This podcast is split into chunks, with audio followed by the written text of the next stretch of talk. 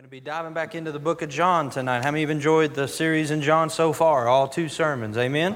Uh, John is just uh, an amazing book. Like I said, uh, we're going to be going much slower than we did in the book of Acts simply because uh, there's just so many more things that God's not going to let me skip over. God's not going to let me move past. Not that He did that in Acts, but um, John's just an amazing book, and we're entitling the series through the book of John, God the Son. And tonight we're going to be back still yet in chapter 1 it's a very long chapter 51 verses but uh, we're going to be in chapter number 1 and our text verse is going to come in verse number 40 verse number 40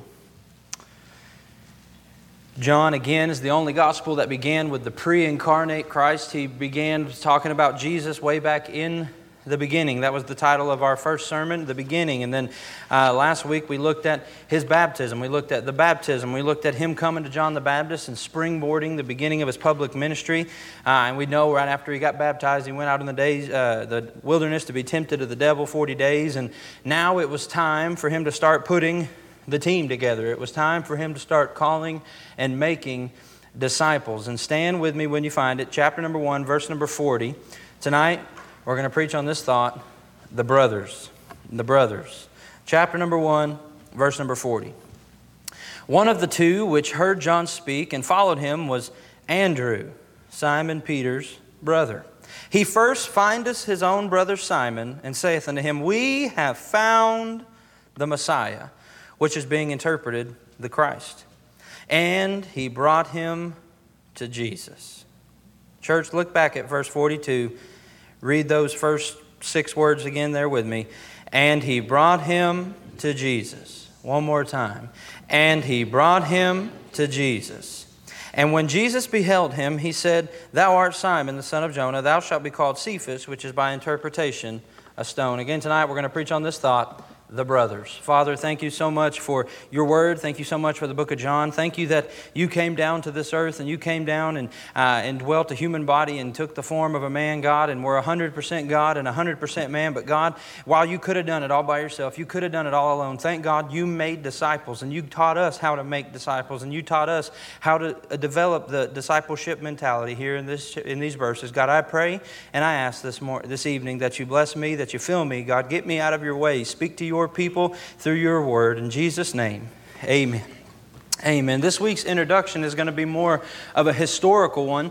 Uh, we won't be uh, looking back into the earlier part of the chapters or anything like that, but by introduction this, uh, this evening, I'd like to do a little bit more uh, of a historical introduction of the time and the context and the culture of which these two brothers, uh, Andrew and Peter, uh, and again, there was another disciple mentioned here. Um, we're going to get to that in a minute, but these men, where they lived and where they dwelt, and the society around them, and a little bit what it looked like. First thing I want you to understand about the culture and the context that they were living in is that there was very, very fragile peace. All right? Rome had just came out of a vicious civil war over who would be the next emperor after Julius Caesar, uh, Caesar was assassinated. Everybody knows the story. You probably had to go through it in high school or middle school of Julius Caesar, and you see uh, the man be betrayed by his own. Uh, friend Brutus and Et tu Brute, and we've been through those stories of Julius Caesar. Well, those were based on historical events. Well, after the fall of Julius Caesar, we know that Rome fell into turmoil, and there was a literal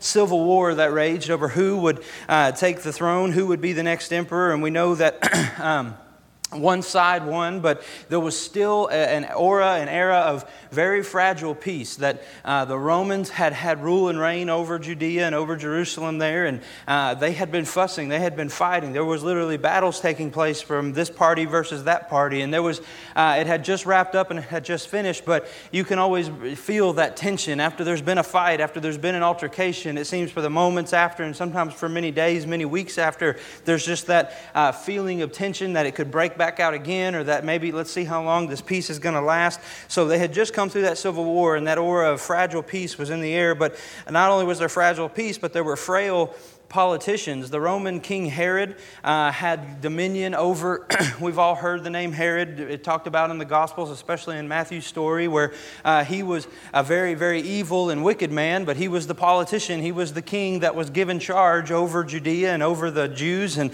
making sure that they stayed in line under the Roman Empire. And um, it was, it was pretty uh, impressive at how they manipulated these societies. We're going to get there a little bit more in a minute, but uh, it was him, and then you know the governor Pontius Pilate. They were uh, literally supportive of the highest bidder, uh, corrupt at every level, and Herod was willing and did kill. Uh, he was willing to, and he did kill thousands of the firstborn babies. How do you remember when he was looking for Jesus and he knew that Jesus had been born somewhere around uh, Bethlehem, and he knew in that general area, and he gave the decree and he gave the order to slaughter the first, uh, all these old uh, boys between a certain age.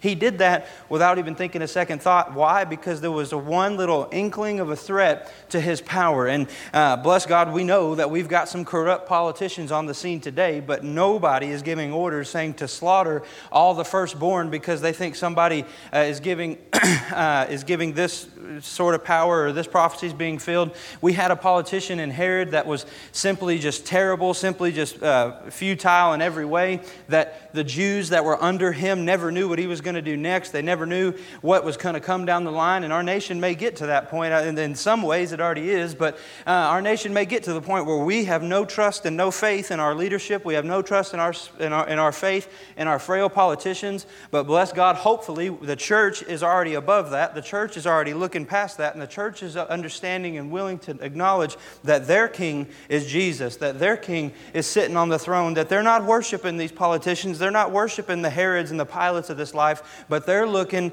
and they're being rewarded from the king in heaven. But there was frail politicians in this day. There was nobody to really put their trust in. Even though uh, Judea was under the jurisdiction of the Roman Empire, there was really no uh, consistency with their leadership, uh, and that just led to foolish propaganda. The Jewish hierarchy uh, were literally at war within themselves. So if you step down the hierarchy ladder from the Roman Empire to Herod to Pilate, then you get back down to the Jewish hierarchy, and you had the Pharisees, and then you had the Sadducees, and even they were fighting amongst each other. They couldn't agree on whether there was a resurrection or whether there wasn't a resurrection. They couldn't agree on you, should you fulfill these parts of the law or these parts of the law? Should you uh, execute this or should you execute that? Should you pay this much to get your sins forgiven? Should you bring this many lambs, this many sacrifices, this many this?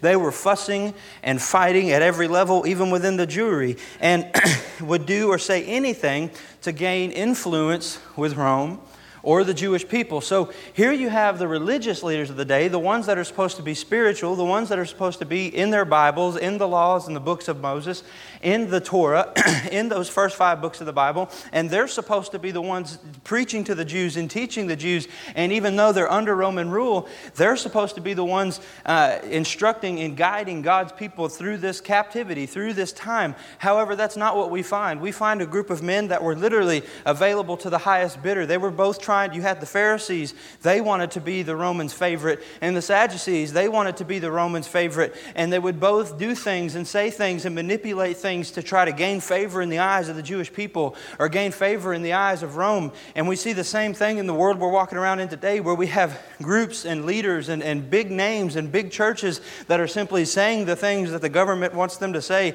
saying the things that the leaders of this day want them to say, saying the things that even their crowds, their multitudes, their thousands and thousands of people in their congregations, saying the things that they want to hear simply to keep prominence, and it's simply foolish propaganda.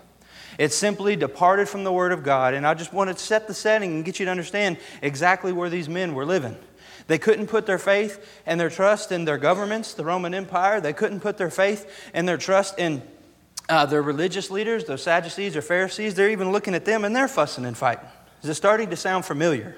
Is it starting to hit home a little bit that there was nowhere that they could look where there just wasn't sin in the camp? Finally, there was financial peril.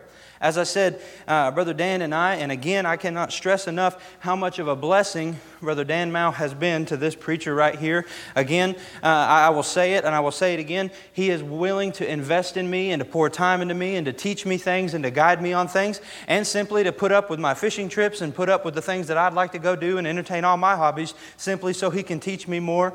Um, my back has been hurting more and more from all the books I'm having to carry around. Every time I see him, he's handing me more books. But uh, not to just puff up Brother Dan tonight, but I cannot stress enough how much he's helped me. But this morning, as I mentioned, it seems like his messages are getting and throwing the jabs and the right crosses, and then my messages are being woven together by the Holy Spirit. He said this, and he brought up the tax collectors of the day and how evil and corrupt, right there where these disciples would be living, where Jesus was going to call his team out of, there was financial peril. The Roman tax system, as, as, he was saying this morning, was so corrupt and so off that literally no one had a chance. And if you looked at it uh, from the surface level, it would say, okay, uh, they taxed the Jewish people 1% for a temple tax to, because Herod built him that temple there in Jerusalem. And he said, okay, I built you this temple, so I'm going to tax every Jewish citizen 1% of their income to help pay for that temple. Now, how many people in here would say, okay, well, uh, the government built us a church and they want to tax us 1% to help pay for that church. A lot of us might go, eh, that's not so bad. I mean, that's a, that's a good give and take there. But then Herod would also imply uh, an income tax and a property tax and a sales tax and a trading tax and a crop tax and a produce tax. And all these other taxes would begin to just pile on top of each other. And you're going, okay, well, I mean, it is taxes. And, you know, if there's one thing for certain, it's death and taxes. Amen. And that doesn't look that bad. Well, then enter the tax collector. You see, these Jews, these people were not just subject unto what the government said their taxes were, but there were individual tax collectors where their only job was to wake up every day and go collect the taxes that were due to the Roman Empire. Now, you may think in today's society or in modern vernacular, say, well, okay, well, their job is to collect taxes, so I'm sure Rome is writing them a monthly check, paying them to go collect taxes. That must be how they make their money. That is not how they made their money. The way a tax collector made money was to go to your door and say, the Roman tax for you today is 75% of this amount. And you say, excuse me, sir, it's actually only 60%. And they go, I'm sorry, you must not have heard me. It's 75%, and that's what you're going to pay, or you're going to go to jail today. And they would have to fork over the money. So then that tax collector just made 15% of that income. He simply, only way they made money was taking and stealing from the Jewish people. So here you have a group of men, a group of women, the people that Jesus was going out to. I want you to see it here. I want you to understand the group that Jesus was about to go out and call the 12, call his team, call his disciples, call his preacher boys, call his apostles, call the ones that would be the foundational pieces of the local church. He was going to a group of people that were not used to peace. They, were, they had been witnessing civil war and turmoil. They had no faith in their leadership. They didn't know where to turn for guidance. They didn't know who was in charge on any given day of the week. They had no spiritual leadership. The Pharisees and the Sadducees were completely on their own heads, fighting with one another, and they had no financial uh, stability about them. They had nothing. All their money was being gouged of them of taxes and taxes and more taxes. So you can imagine the desperation and the hearts of those people. They did not know what to do next. Enter Jesus Christ. Enter the King of Kings and the Lord of Lords. We know he had just been baptized of John the Baptist, and we're going to pick up reading in verse number 35 as he puts the team together. Verse number 35. Again, the next day, the next day after, John stood, John the Baptist stood, and two of his disciples. And looking upon Jesus as he walked, he saith, Behold, the Lamb of God. Behold, the Lamb of God. This evening message is entitled The Brothers because we're going to look at the disciples themselves and exactly how they became the disciples because I would stress tonight that there's a big difference between a believer in Jesus Christ and a disciple of Jesus Christ. And Jesus is very interested in making and remaking and reproducing disciples because a disciple will be the one to go out and make more disciples. A disciple will be the one to go and tell and to go and witness and go and teach. So tonight, disciples are going to do some things and we're going to see them take place in our passage. Number one, disciples examine his walk. Look again at verse 35. Again, the next day, after John stood and two of his disciples. So now these are two of John the Baptist's disciples. All right. Who are they? Well, we find out later in the text, one of them is Andrew. All right. And we find out through context and through further study that the other one is most likely John, the apostle, the very writer of this gospel. Why? Because he never names himself. He never gives himself a name in Scripture, and you won't find him naming this other disciple.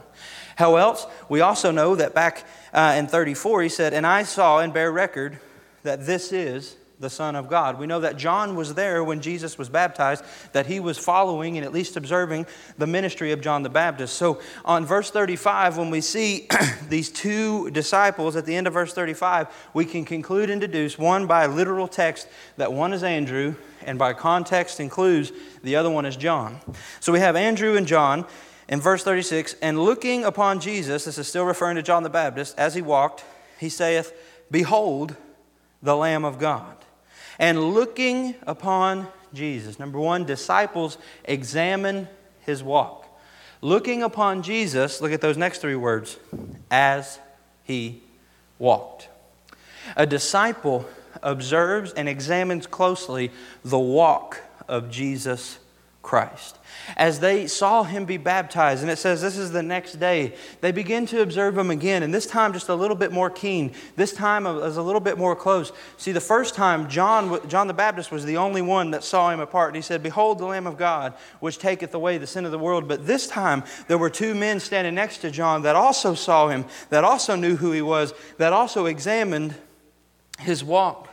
And today, if we're going to be disciples, if we're going to be the ones that can call ourselves disciples of the King, ones that serve, ones that actively participate in producing souls for the kingdom by witnessing and sowing the seed of the gospel, if we're going to call ourselves disciples of Jesus Christ, in a day when the, we need disciples of Jesus Christ more than ever, I will tell you this we don't need more statistics on a board. As, as I look at all this election mess, it says white evangelicals and Catholics and title and title and title title and they, they put the, uh, the umbrella of Christianity and all these little names and all these. We don't need any of those. We don't need numbers on a chart. We need more disciples of Jesus Christ, Jesus followers.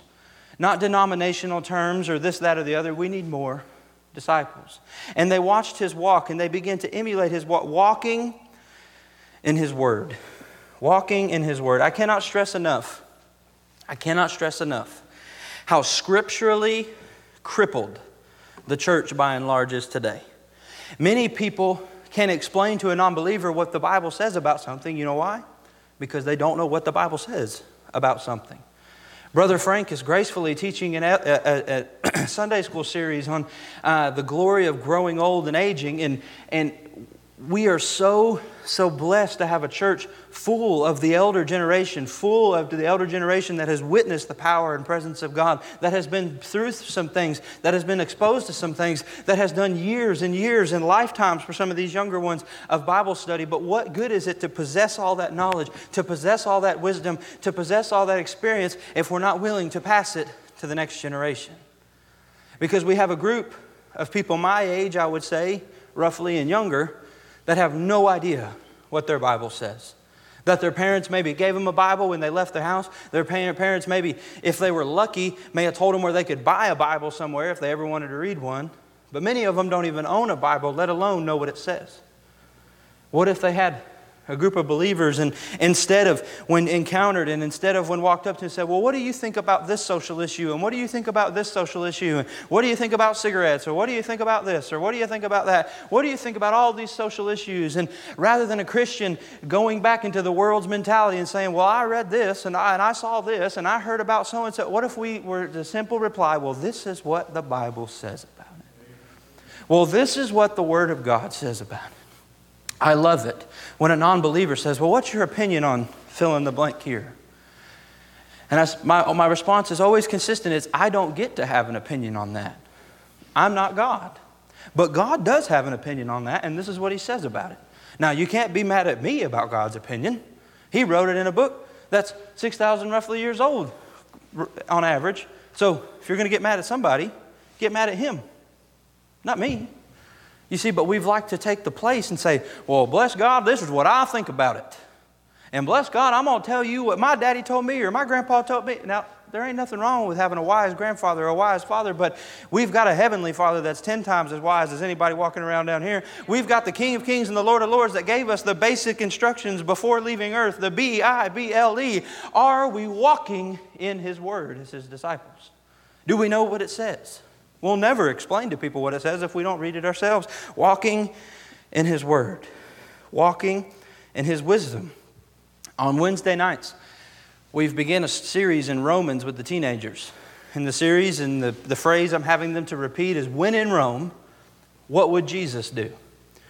When John and Andrew saw Jesus walking, they were watching him walk, but they saw somebody that wasn't just good with speaking or good with words, they saw somebody who was wise. Do we walk in Christ's wisdom? Well, what's that look like? Literally, what you learned when you were in children's church many years ago. What would Jesus do in this situation? What, was, what would Jesus do in this situation? Preacher, are you really getting up on a Sunday night with all these people that came to hear a great expository message on the Word of God and you're going to tell them to do what would Jesus do? Yes, I am. Because that's what they did. They, they saw his walk. And they saw him walking in wisdom. It's the simple, practical application. If Christ literally indwells you, which we believe he does, upon the day of salvation, Christ literally comes to live on the inside of your heart and indwells you through his Holy Spirit. If he's literally living inside of you, there shouldn't be an, a very big disconnect between what he would do and what you would do. Should there? If he lives in his, what he would do in a given situation, shouldn't be too hard to figure out from what you would do. Because he's here, we're here. How have we fell so far to where the thing he's telling us to do here, or telling us not to do here, is the last thing we think to do up here? How have we fallen so far? Let me tell you why. Because there's a whole, whole lot the devil has given us to block that communication. I would suggest every parent of a teenager, every parent of a child, and then any Christian believer. How many you got Netflix or have access to Netflix? Okay? Come on now, somebody help me. Go on Netflix, hit the search bar, and type in The Social Dilemma. The Social Dilemma. And it's simply a, a scientific documentary that explains the millions upon millions upon millions upon billions of dollars that are invested each day of the week through the stock market into filling our heads with the things that we think we want to hear and drawing our attention away from anything that's true. They have scientifically proven that I can pull my smartphone out or I can go sit down at my computer and I can click and I can type into the search bar climate change. And based on my geographic location, it'll automatically finish the sentence is a hoax or is the greatest threat to humanity. They've proven that. That's a scientific, that, that, that is a mathematical fact, and the companies admit to that because that makes them more money. You're going to spend more time on the computer if you're reading something that you agree with. You're going to spend more time scrolling on Facebook if you're seeing things that you enjoy seeing. You're going to spend more time on Facebook if you're seeing things that make you upset, make you angry, and you're going to investigate those things, and you're going to, and then you're going to wait for 15 seconds while it plays an advertisement, aren't you? And you're going to wait for 20 seconds. Some of you have no clue what I'm talking about. Good. Spread the word. Stay off of it. All right? Don't do anything just because I do it. But I watch that and I began to study it for myself and didn't just take the documentary's word for it and begin to look into the things. Simultaneously, this election came down and I saw one news station saying this, one news station saying that, and I deleted all of it. Why? Because I'm interested in hearing what he has to say. And when he's living inside of me, but I'm pumping in all the garbage from Facebook and I'm pumping in all the garbage from Twitter and I'm pumping in all the garbage from Google, Google, it gets really, really hard to listen and be sensitive to the Holy Spirit of God. And the church wonders why. We go through a whole week and we can't hear them. We heard about you know who and you know who and you know who. We heard about all them. We didn't hear nothing from the King of Kings the Lord of Lords because we were too busy listening to everybody else. They walked in his wisdom. Disciples walk in his wisdom. They do what he would do, they say what they would say. And I would challenge you tune it out. Am I saying put your head in the sand? Heavens no. We got the end of the book. You can't put your head in the sand if you know the end of the story. But what should we be doing? Go ye into all the world and preach the gospel to every creature. Not go ye and post the post that gets the most likes on Facebook. Not go ye into all the world and share the feed that uh, gets you the most popularity or makes your video go viral or young people or makes your post get so many likes or so many this and so many that. It is hogwash. The desire of God for His local New Testament church, for His disciples, is still to go and make more disciples, is still to go and evangelize. And whatever the media is going to say and whatever the news outlets are going to say, they're going to say it. Why? Because the devil is trying his hardest to distract the very people that could do something about it. What would Jesus do? Would Jesus have all that on his phone? no. He'd be too busy to even own a phone. Think about it. Walking in his worship. A believer goes to church. A disciple goes to worship. Think about that. Just chew on that. A believer goes to church. A disciple goes to worship. Because a disciple comes in like I come in, and I'm not boasting. By the time I get here on Sunday, I'm wore out. I'm tired. I'm tired of being the only one. In my workplace, I feel like that doesn't do this or do that or act this way. I'm tired of being the only one that feels like he's, because the devil puts that in your head. You're the only one doing this. You're the only one, and I come in. Amazing grace. Fills me right up, doesn't it? Fills you right up. You see, because a believer, they go to church. They come, they check the box. They believe in Jesus. They believe the gospel, that they're saved, they're going to heaven. They're not interested in being disciples. They're not interested in being a true disciple. So they, they come to church, and that's what they do. They come to church. But a believer worships at church. Disciples examine his walk. Verse 37 disciples emulate his work. Look at verse 37. And the two disciples heard him speak. Look at this. And they followed Jesus. You want to know how to be a disciple? Follow Jesus. And they follow. I love the simplicity John uses. And they followed Jesus. Then Jesus turned and saw them. Did it say Jesus just kept on walking and never acknowledged their existence? Did it say Jesus was like, oh, there's two guys following me around. They're kind of creepy. I'm just going to keep doing what I'm doing? No. As soon as Jesus, don't miss this, as soon as Jesus got a hold of the fact that there was a heart, two hearts desiring to follow him, it got his attention. It got his attention. Then Jesus turned and saw them following and said unto them, What seek ye? And they said unto him, Rabbi, which is to say, being interpreted, Master, where dwellest thou? Okay? First of all, they were emulating his work by following his voice. And when the disciples and two disciples heard him speak, they followed him. They were following him simply because they heard his voice. You catch that? They heard his voice and they followed him. How many remember that day that voice came to you and said, Come? Come. They heard his voice and they followed him. Next, they followed his vision. What was the question they asked him? What seek ye? They said unto him, Rabbi, where dwellest thou? You know what they asked him? Where are you going? I want to come too. Where are you going? I want to come too. Where do you live? Where do you stay? Jesus, where do you spend your time?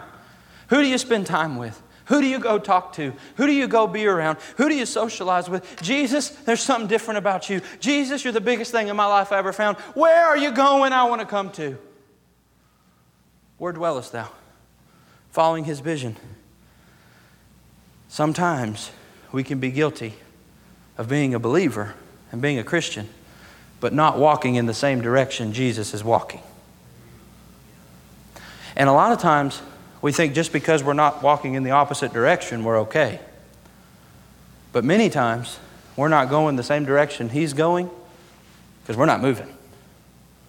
We're firmly planted by the river, not to be moved by the will of God for our lives. We're not going anywhere, let alone following Jesus. That road could get dangerous. That road could get hard. That road could cause me to lose a little bit of prowess, lose a little bit of political power, lose a little bit of prosperity, you lose a little bit of popularity. I am afraid. I'm not going anywhere. Not these two, not these disciples. They said, Where are you going? We're coming too. Some of us, they didn't even give Jesus a choice in the matter. What's your address? I'm on my way. Where are you going, Jesus? Where are you going? I want to be the disciple going the same direction as Jesus.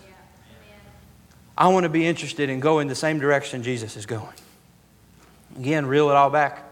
What direction is Jesus going? We've talked about it this morning. The world's going down, Jesus is going up. He's coming back to get us and take us up. So if we're not living each and every day like we're going up, like we're getting out of here, not that we're saying goodbye to a lost and dying world that we care nothing about, but that we're living, that the people around us are individual souls that are destined for heaven or destined for hell, and we start walking and teaching and talking like Jesus would, caring about each and every one, each and every business owner, each and every uh, employee that we come into contact with, each and every neighbor, each and every friend, do we care where they're going? If we're going the same direction as Jesus, we'll care where they're going. Following his vision and following his vicinity. Look at verse 39. In his vicinity, he saith unto them, Come and see. You want to know where I dwell? Come and see. Same thing he's saying today. They came and saw where he dwelt and abode with him that day, for it was about the tenth hour. They abode with him. How many got that relative when it comes around Thanksgiving? You got a couch and it has three spots. There's three people on it. But there's a little glimmer of hope of a chair left right between you and the person. And you got your plate and your Diet Coke and your dessert thing back here. And here he comes. It's that uncle or that aunt that sees that little glimmer left of the couch. And poof, that's where they want to sit. Really? There? That's how close they wanted to be to Jesus that day. Abode with him. Let me come to your house. Where do you live? I live here. Come and see. Jesus probably sat on whatever he had to sit on. Doesn't give us much details about his house. You know why? Because silly man, you and me, we built all our houses to look just like his, wouldn't we? Yeah. That wasn't what was important. He was the tabernacle. He was the one we were supposed to be emulating. So he gave us no details about his house, but what he did tell us was that these two disciples stayed where he was. Until one moment. Disciples examine his walk, disciples emulate his work. Lastly, disciples evangelize his world. Look at verse 40. Here they are, sitting there, abode with him that day, for it was about the tenth hour, in verse 40. One of the two, which heard John speak and followed him, was Andrew, Simon Peter's brother. There was a moment where a light bulb turned on for Andrew, where he said, this, is, this thing is not just for me. I've got a brother that needs to know what I've found. There was a personal priority. Andrew, realizing who he had found, felt a personal burden for his own brother. I've experienced this. I grew up in a home where my great grandfather was a preacher, and my sister and my little brother both made professions of faith, as I did at a young age. So I was in a blessed home where I grew up knowing everyone in my home was saved by their profession, by their faith. But we were gathered out there one Wednesday night many years ago.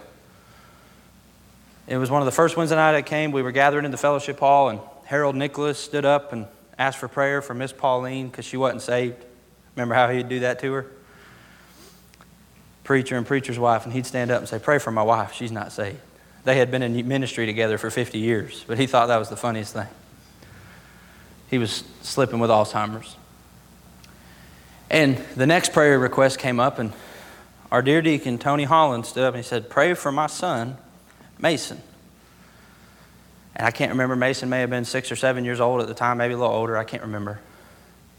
And my ears, because I grew up with that family. I grew up with Mason. Mason was just like my little brother. And I turned, and he said, He's not saved. And it hit me like a ton of bricks. And he said, Mason thinks in a very black and white fashion. He, it's hard for him to grasp things that are supernatural. It's hard for him to grasp. And I heard nothing else what Tony said because what was going through my ears was that is unacceptable. My brother's not going to hell. That is unacceptable. There's no way I can sit in this chair. There's no way I can go to work tomorrow. There's no way I can do another thing until I know He's heard the gospel of Jesus and He's been able to understand it and He's been able to give the opportunity to say yes to it. I felt what Andrew felt here to say it is unacceptable for me to find what I have found, for me to discover what I have discovered and tell nobody. But I got a brother over here that I need to go tell. He's out there fishing right now, he's out there throwing his nets out, and I got to go tell him I caught the biggest one of all. I found the biggest one of all. I've encountered the Messiah, the Christ. So I took Mason out the next day, and it, it, I didn't sleep. I didn't eat. I, I, I didn't think about anything else because that's my little brother. There's no way I'm letting him not be saved. I'm a very young man. I know it's not up to me to save him. But I called our youth pastor at the time, Josh Berkey, and I said, Hey, Josh, you got them door hangers for the youth? And he said, Yes. And now, in retrospect, I know how shocked he was. I said, Can I have about 50 of them? I want to go hang them on doors for you. And he, What? Now I know why he was so surprised. So I took Mason, got in my car, and we went in his neighborhood and started hanging door hangers. He's in the youth group.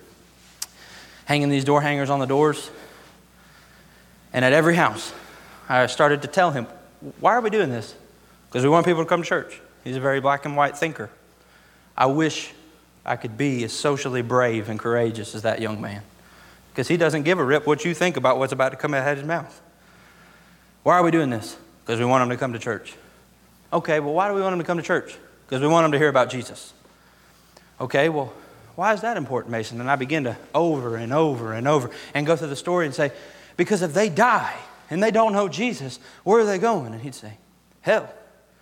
And I began to over and over. All right, so Mason, we're at this four way intersection. If we walked out and you got hit by a car and you died, where would you go? And he go, Heaven. Why? I don't know. So we get to the next four way. So if a bus hit you at this one, Mason, what would happen? Where would you go? Hell. Why? I don't know. And it would have been easy for me to get frustrated.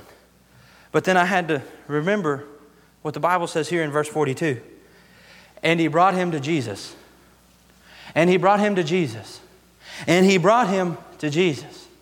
So I was irritated in my own ability. I couldn't make Mason understand the God. I couldn't, I, and I had such a burden. I had such a fervency. All I wanted him to do was say yes. But then I remembered these, this text and these words that Andrew just simply got his brother and he ushered him to the presence of God and he left him there. So as we got done, as I dropped Mason off, I said, Mason, I want to pray for you. And I prayed and I begged God to make himself real to Mason. And I waved by and I let him go in his house. It was about 2 o'clock in the afternoon. That evening, 10.30 at night or so, I get a phone call.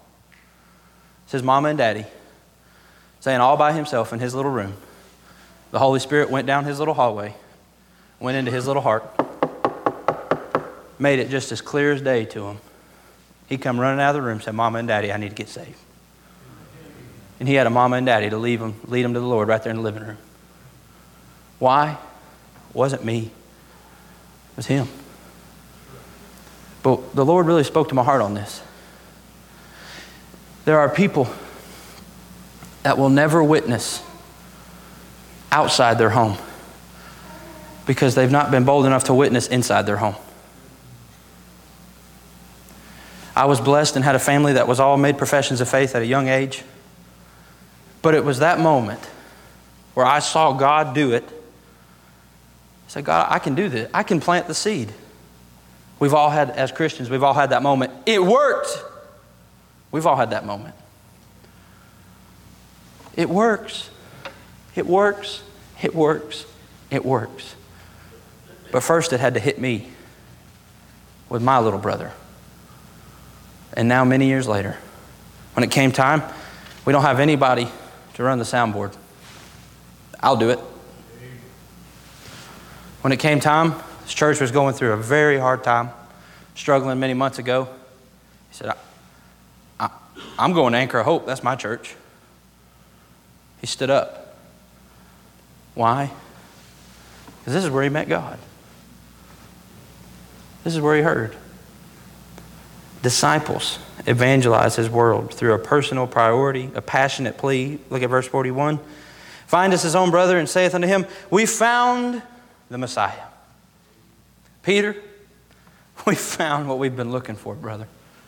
Ah, that King Herod, he's doing this, and ah, those Pharisees and Sadducees, they can't get. No, no, no, Peter, hush. It ain't anything in Washington. It ain't anything in Rome. It ain't anything that's going on down in the religious Pharisaical household. It ain't anything that the Pharisees or Sadducees are doing. It's the Messiah. It's Jesus. It's the Son of God. We found him. Come on.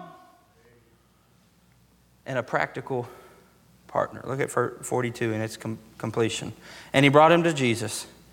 And when Jesus beheld him, he said, Thou art Simon, the son of Jonah.